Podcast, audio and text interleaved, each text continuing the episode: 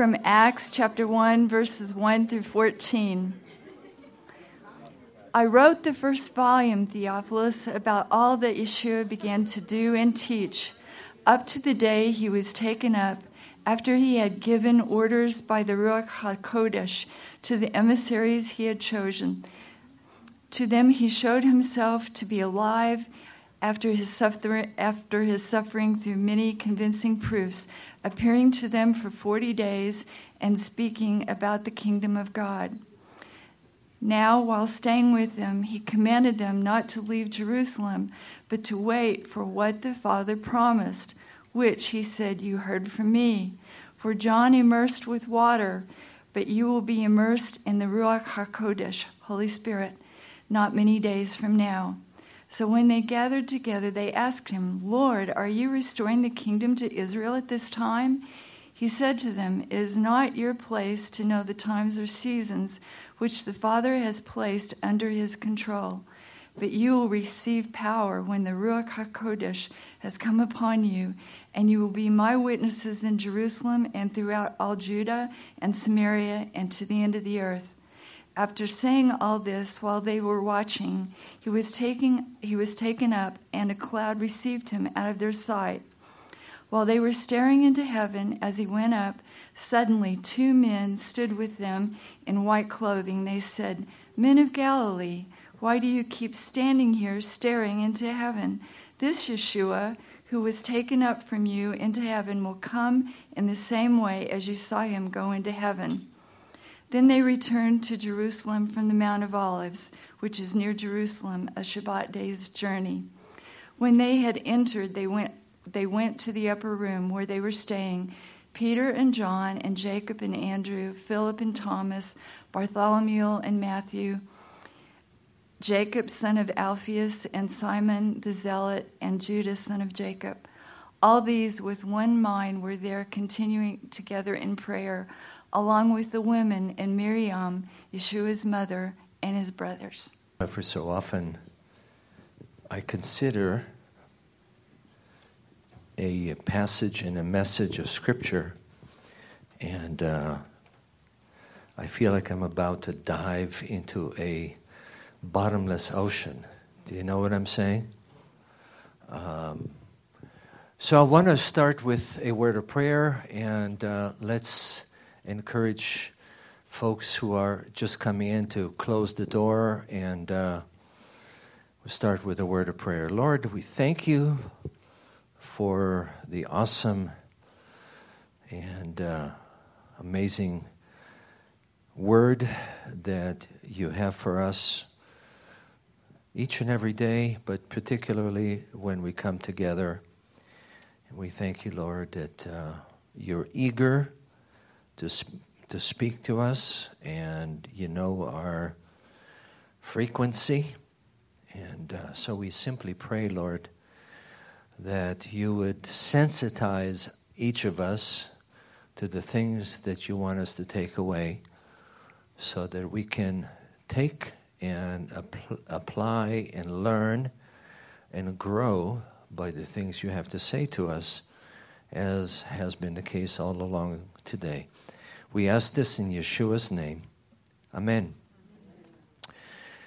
If you've been here for the last few Shabbatot, you'll know that what we've been doing has been um, uh, sort of a prelude to Shavuot, um, beginning first of all with preparation for the festival of harvest, which is what Shavuot began. And Rabbi David spoke about the counting of the Omer, the Sfirat Omer, uh, which simply means that each and every day you you count the uh, the 49 days between uh, the first fruits in Passover until Shavuot.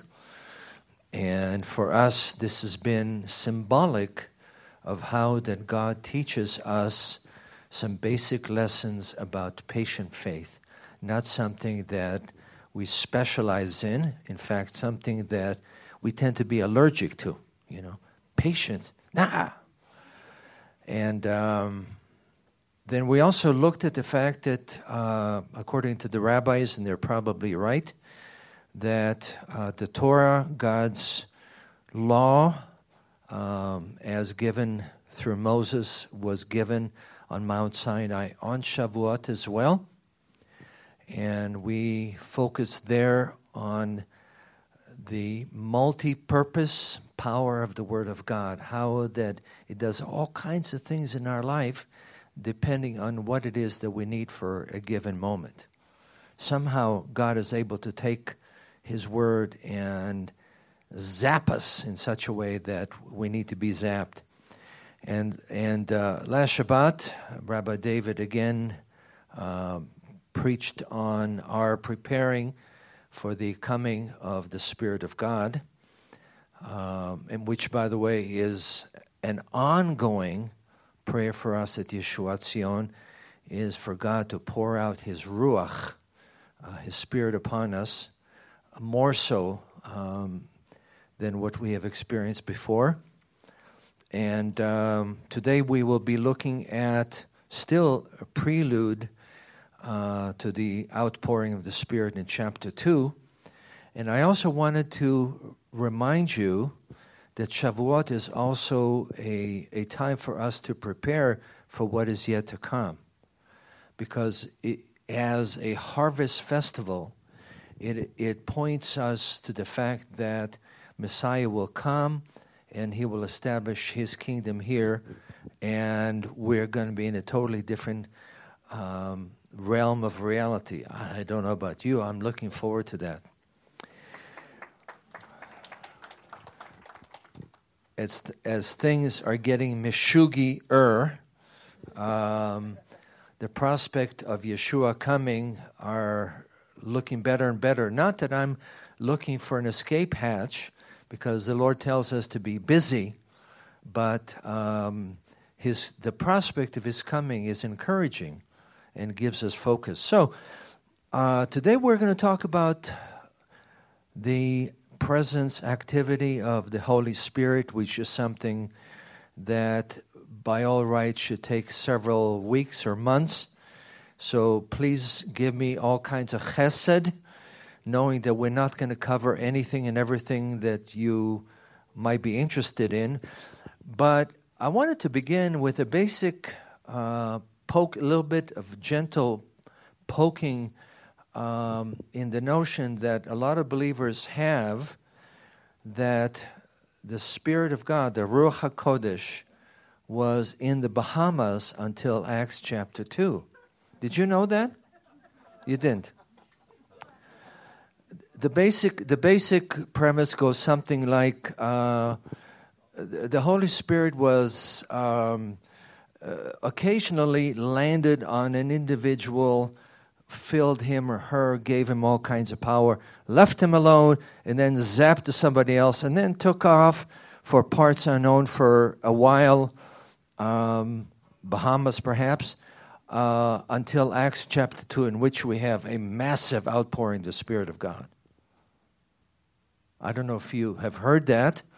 Uh, I certainly have heard something similar, not necessarily with Bahamas, but um, and so, part of the challenge for us when we consider um, our need to be filled with the Spirit of God and what that looks like on a practical level, we have all kinds of malarkey that we have to kind of swim through.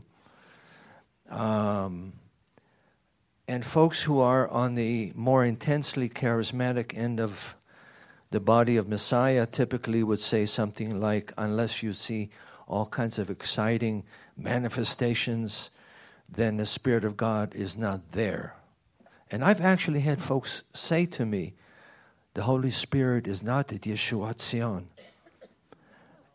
And, and I, I thought to myself, okay, uh, Yeshua says, wherever two or three gather together in my name, I am there. So if Yeshua is there, uh, the, where is the Holy Spirit? Someone help me here. Um, then on the other ditch are the folks that look at the excesses of the charismatic movement and are reactive or hyper reactive to it and say, well, you know, let's de emphasize the Spirit of God. We, Yeshua calls on us to keep the commandments, and that's what we need to do. And, um, you know, let's not talk about the Holy Spirit. I've, I've seen both excesses. I've probably spent some time in one of those ditches. Um, but as I have been digging into Scripture, what, what has grabbed me is the simple reality that the Spirit of God has been at work from creation up until now. I know you say, well, okay, that's not nuclear physics. Well, yes, it is. Because people really don't realize that the Spirit of God was actively involved with the nation of Israel. And I wanted to read to you several statements that will highlight that. And if you if you have some paper, you can just jot those rather than turn. Uh, we see one very powerful example of that during the time of Haggai and Zechariah. Uh, that, as you might recall, was in the sixth century when the people of Israel, when the, primarily the people from Judah came back from Babylon and were building the temple and then got distracted and hindered, etc., etc. And they were they got busy doing other things, and God sent Haggai and Zechariah and um, to to kind of prod them, you know, use a cattle prod. And so in chapter one, we see that the the, the Lord stirred up the spirit of Zerubbabel and shall and and the other folks, um, the remnant of the, the whole people, they came began to work on the house of the Lord Almighty their God. So, obviously, a hint that the Holy Spirit was stirring people. Um, then in chapter 2, verse 4 and 5, but now be strong, declares the Lord, and work for I am with you, declares the Lord Almighty. This is what I covenant with you when you came out of Egypt, and my spirit remains among you. This is roughly about 800 years or so after the Torah was given. Um, and, and the Lord speaking through Haggai to the people says to them, Hello, you're not on your own. You have been empowered by my spirit who is active, and so consequently, you need to get on, on the stick and finish the work. Um, we also see that in the later cha- one of the later chapters in Isaiah, and I wanted to read a couple of verses to you, uh, chapter 63, verse 9 to 11. In all their distress, he too was distressed. And the angel of his presence, literally the, the angel of his face, Panim, saved them. In his love and mercy, he redeemed them. Yet they rebelled and grieved his Holy Spirit. Now, I know we often refer to the Spirit of God as an it, sort of like an electric force. You know, you plug into the outlet in the right place and, and you get power. Um, this is one of the places here in the Tanakh that speaks about the Spirit of God being engaged with people personally and emotionally. Um, continuing verse 11, then the people recalled the days of old, the days of Moses, and his people and they said, Where is he who set his Holy Spirit among them? In other words, at least on the part of some of the folks in Israel, there was the grasp of the fact that the Spirit of God had been at work with them all along. Now you say, huh? Well, this is before Shavuot, before Pentecost, and so on. Well, think about this. First of all, you have prophets proclaiming the word of God for hundreds of years. From the time of Moses to Isaiah's time, roughly about 800 years. God sends these people over and over and over and over and over again. Isaiah specifically was proclaiming the word of God for about 60 years. Now, where did the prophes- his prophecy come from? From his overactive imagination? No, they came because he was filled and driven and motivated by the Spirit of God, and he spoke what it is that God wanted him to say as directed by the Spirit. So you had this ministry of the Spirit of God throughout hundreds of years in Israel through dozens and dozens of prophets, and that's just through the prophets. Then, if you're familiar with how the temple, the tabernacle was constructed, you know that Bezalel, who was the master contractor, was filled with the Spirit of God and given all kinds of supernatural ability to be able to do his job and oversee the construction of the tabernacle. Then, of course, as was mentioned earlier, Samson. Now, everybody thinks of Samson as Arnold Schwarzenegger.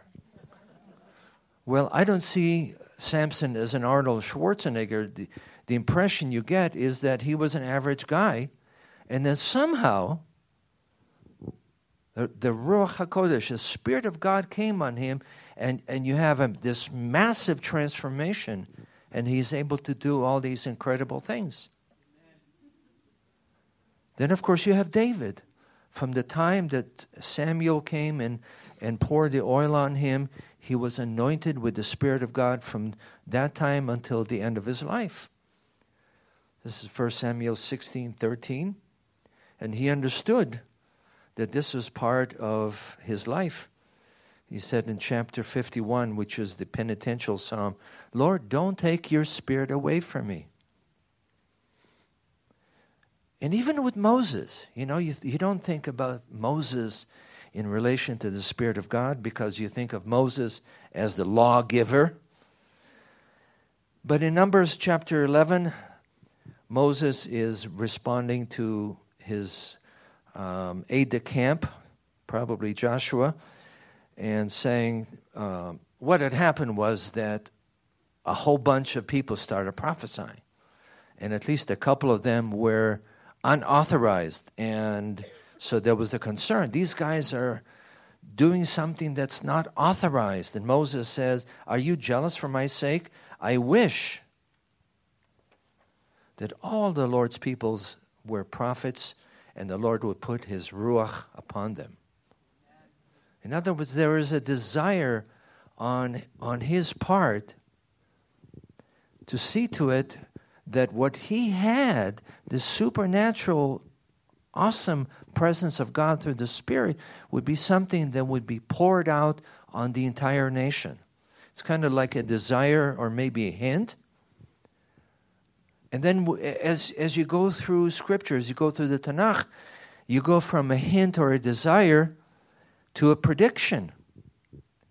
In a couple of places, let me just read to you Isaiah 44 I will pour out water on thirsty land and streams on dry ground. I will pour out my spirit on your offspring and blessing on your descendants.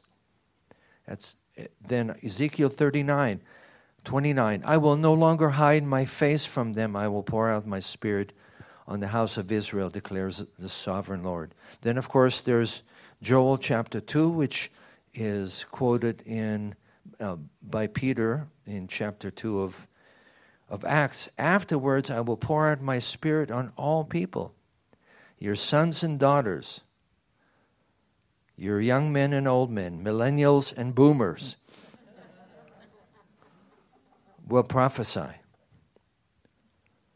In other words, at some point in the future, these prophets are saying that what was happening with individuals and what was happening corporately, that the Spirit of God was working with a nation, is going to spread out and impact the entire people. And this is something that God predicted was going to happen, first of all, with the nation of Israel. And so I emphasize that because when we come to Acts chapter 2, what you often hear people saying, Acts chapter 2 was the beginning of the church. Well, yes and no. First of all, the Holy Spirit was poured out on whom? 99% of the folks who were at Acts chapter 2 were Jewish. And that continued to be until we come to uh, the household of Cornelius. My point simply is God had been working all along here with the nation of Israel corporately through the prophets and through other individuals. And then at some point, he's saying, you know, what I have is going to bust wide open and is going to spread not only with individuals or even with the nation as a whole, but it's going to impact people generally. And we need to remember that the new covenant, which we find in Jeremiah chapter 31 and in Ezekiel chapter 36, which we recite every Shabbat. I hope you are paying attention as we are reciting it, right? Okay. Um, it speaks about God making a new deal with the nation of Israel, then was expanded and made an impact on all nations, period resulting in a worldwide body of believers, which has been called the church, the congregation, and so on. But God's work, first of all, began with Israel and has to continue with Israel. Why? Simply because He's consistent. He's consistent. He doesn't take a person and says, I will work with you, and then, oops, I'm sick to death of you. I'm going to pitch you and take somebody else. Aren't you glad about that? Because at any given time, on any given day, I think I give God at least one excuse to be sick and tired of me. And yet I'm grateful that He is consistent, He is faithful, and in Jeremiah chapter 31, which is the covenant promise to Israel, he says, As long as the sun is shining, I'm committed to you. Folks, you can take that kind of statement to the bank. And so part of the picture is God's supernatural power at work in the nation of Israel, not because they're cute and clever but because we have, we who are physically part of Israel, we have a job to do. And everybody else who has been brought in, grafted in, so to speak, also shares the same, the same job, and that is to be a light to the nations. And we can't do it on our own. We have we have to be empowered by the Ruach, by the Spirit.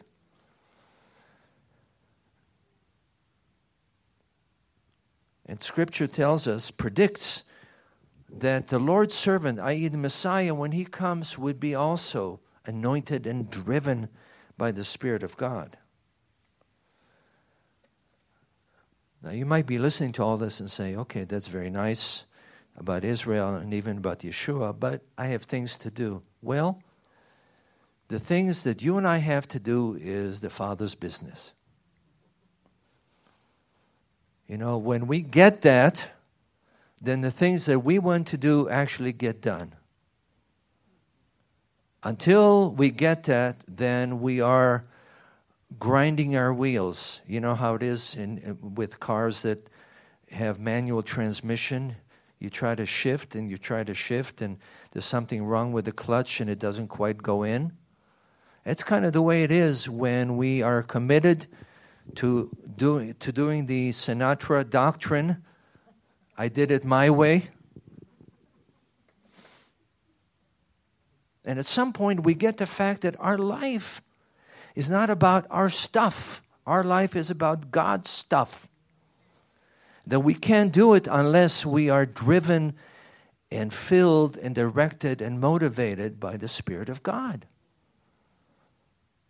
That does mean once in a while when we have this unusual, ecstatic experience where God comes and zaps us every 15 years, whether we need it or not. The Word of God tells us that we need to be continually filled with the Spirit of God. In Ephesians, Paul states the following it's an instruction, it's not a suggestion if you feel like it. Keep on being filled with the Spirit of God. So we see that with Yeshua, that somehow God incarnate needed to have the Spirit of God upon him. And of course, you know that that took place when he was immersed the Spirit of God came upon him, then he was sent to the desert to be tempted. Don't you love it? God empowers you and then says, I have an experience for you.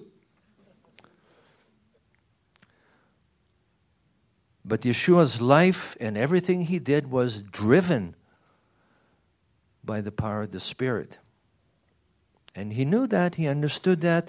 Remember when he got up, as James read to us earlier, the passage from Isaiah chapter 61. Yeshua comes to his hometown synagogue, stands up, and they give him the scroll of Isaiah, and he flips around, finds chapter 61, and reads it and says, Folks, this is about me. So either he was full of chutzpah, or he was speaking reality.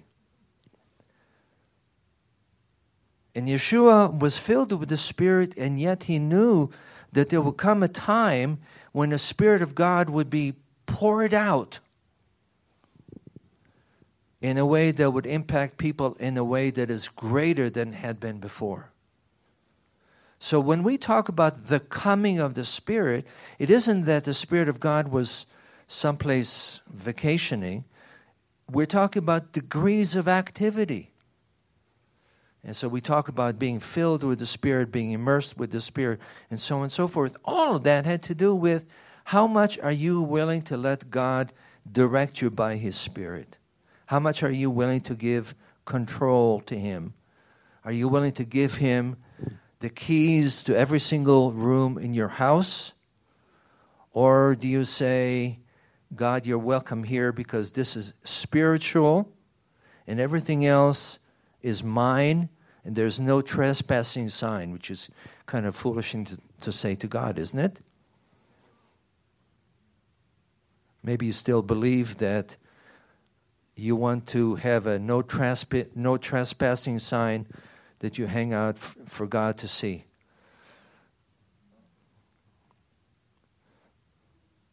So Yeshua knew that what was taking place with him would have to be translated or become reality in all who followed him, his disciples. Makes perfectly good sense because as the rabbi is, so are his disciples. And we are Yeshua's disciples, some of us. So he stood up on the festival of Sukkot Tabernacles and there was a special ceremony called the drawing of water, where they would come and take water from the spring outside the city, and there would be a procession, and they would pour it at the base of the altar. It was a big, big, big shindig. And on the last day, Yeshua stood up and said in a loud voice, If anyone is thirsty, let him come to me and drink. Whoever believes in me, as the scripture said, streams of living water will flow from, from within him. By this, he meant the Spirit, whom those who believed in him were later to receive. There was something that was going to be happening. Rabbi David referred to the farewell speech that Yeshua gave at the last Passover, so I will not go over that. But I'd like to encourage you to read it and see that Yeshua consistently talks about the fact that the role of the Spirit of God is communication. Huh? Well, God somehow has to communicate to us, and we somehow have to communicate to others. So the Spirit of God is primarily tasked with guiding us into all truth. Now let's pause for a minute and think about that. What that means is that you and I are not expected to sit there and figure things out. I know that's highly un American, and you may be in a profession where you're expected to figure things out. However, as far as our reality with God, we simply have to depend on Him to lead us and show us by His Spirit what needs to happen, to lead us into all truth.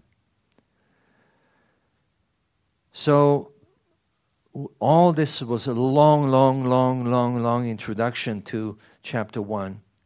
Yeshua tells the disciples to wait for the gift of the Spirit, uh, the, the coming of the Spirit in greater power. And the disciples say to Yeshua, Are you at this point going to restore the kingdom to Israel? Now, I know everybody and their mother likes to poke fun at the disciples at this point and say, Yeshua's talking to you about God's power and you're talking politics. What's up with that? Because we think that what they're saying is, are you going to get rid of the bums, the Romans? And what we need to remember is that Scripture talked about two things happening at the end time. God w- would pour out His Spirit and He would bring about restoration. So Yeshua is talking about the Spirit of God being poured out so naturally, they're thinking about part two of the package, right? Are you going to restore Israel? Yeshua's response to them is M Y O B. Mind your business. It's not your business to figure out the calendar of how things are going to happen. It's the Father's business, and you must be busy about the Father's business. And I'm going to spend the last few minutes on verse, verses 7 and 8 of chapter 1 here in Acts. He said to them, It's not for you to know the times or dates, but you will receive power.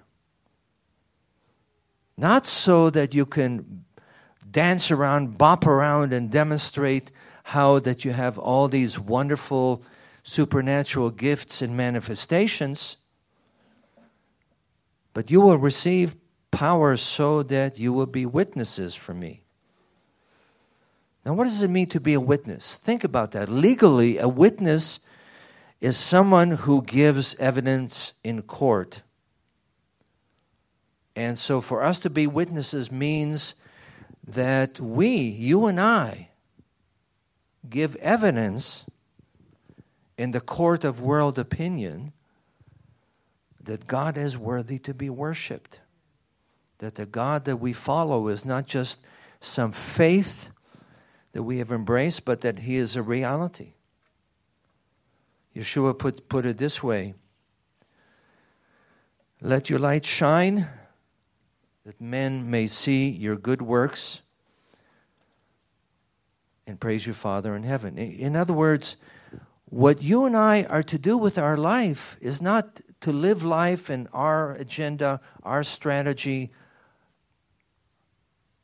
what should define our life is our commitment to see to it that people see reflected in us the presence of God. Reflected.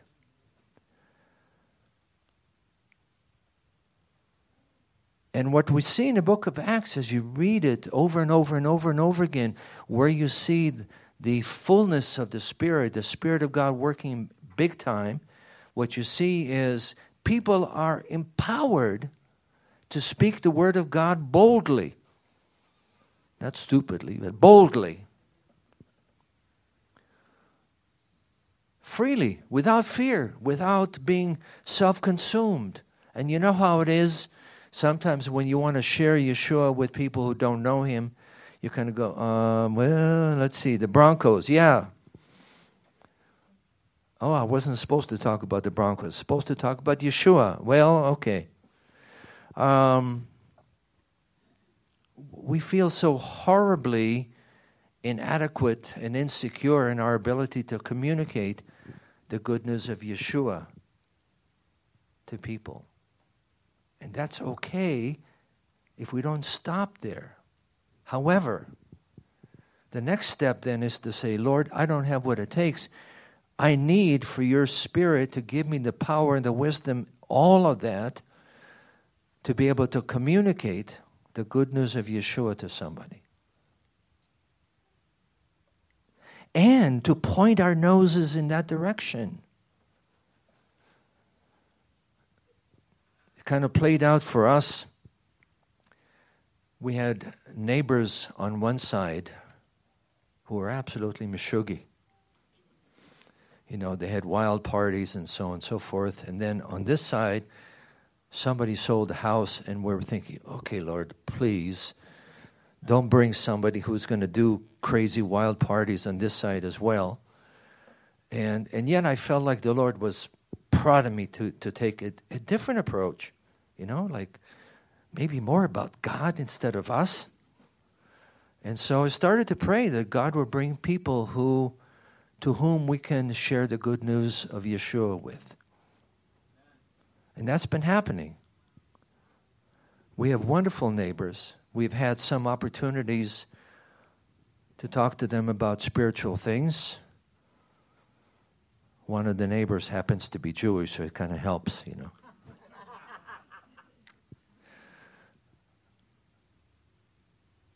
well, we simply go on about our business in faith that what the Father's business will get done. And we pray, Lord, open doors. You know, I don't know what to say at, at any given time. I mean, I kind of know who the neighbors are, but you know them. And remember that as the Spirit of God is engaged with us, part of the process is that we're given power, wisdom, and all of that to be able to communicate the good news of Yeshua to people who desperately need to hear and need to receive and need to receive eternal life. The stakes are very high, folks. And yet we're sometimes like the like the disciples. Yeshua gets beamed up and we stand there go, "Huh?" and the angels come and say to them, Okay, enough already. You have business. And they come back to Jerusalem, which was a Shabbat day's walk to the upper room. And they're not sitting strategizing, doing prophetic charts and so on and so forth. They're there praying and waiting and this has been something that, at least for me, and I, I know it is for uh, the rest of us who are active here at Yeshua Tzion, there's been the passion to see the power of God displayed in us and through us, not because we need some cute tricks from God, but because we have a sense of urgency to see people touched and changed, us changed and, and transformed, but to see people around us touched by the power of God. And no, it doesn't mean that we have everything that we're supposed to have and so on and so forth in and of ourselves. But what it means is that we're motivated because we have a sense of urgency, because we know that Yeshua's coming and the world is becoming less and less godly. And we don't want to park on that. We don't want to emphasize that. We don't want to curse the darkness. We want to hold up the light.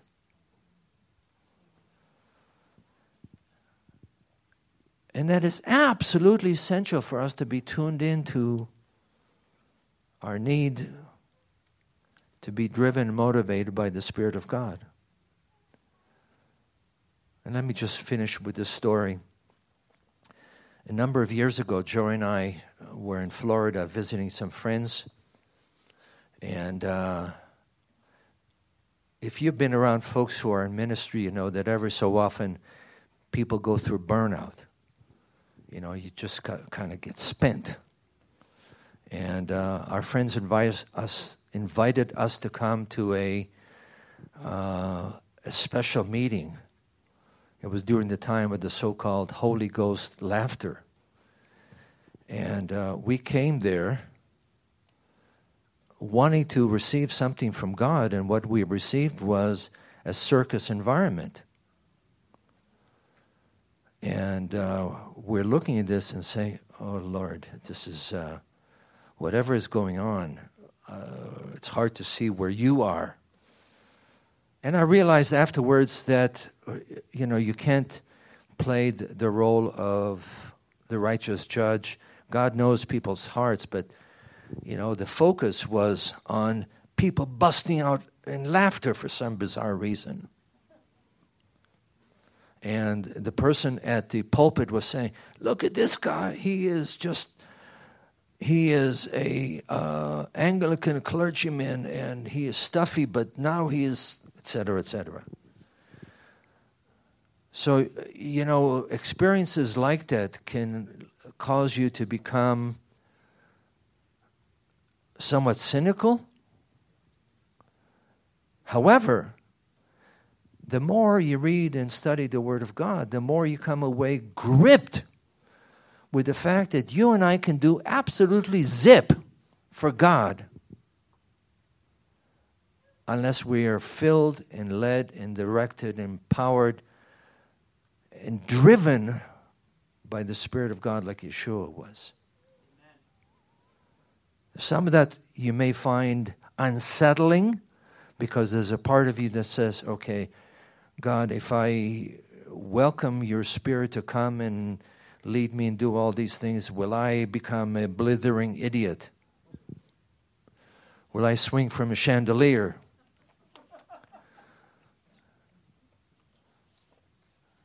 Or you can say, God, you love me, you know me, you have good plans for me. Your purpose is not for me to be humiliated and look like a complete idiot. Your purpose for me is to do the work of your kingdom. And I want to be about your business. And I can't do it unless you give me more of your spirit. So, has the Spirit of God been here? You betcha. You know, as we worship the Lord, song and music and the Torah service and the word, we know the Spirit of God is here, but we want more. We want more. Because the Lord has work for each one of us to do. And for us as a congregational mishpacha, we want to be about His business. Let's pray.